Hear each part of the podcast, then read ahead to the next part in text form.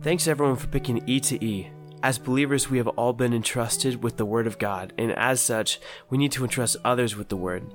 This podcast exists for us to impart to you guys the wisdom we have received, and we pray that God's Word will take heart and you'll pass the Word along.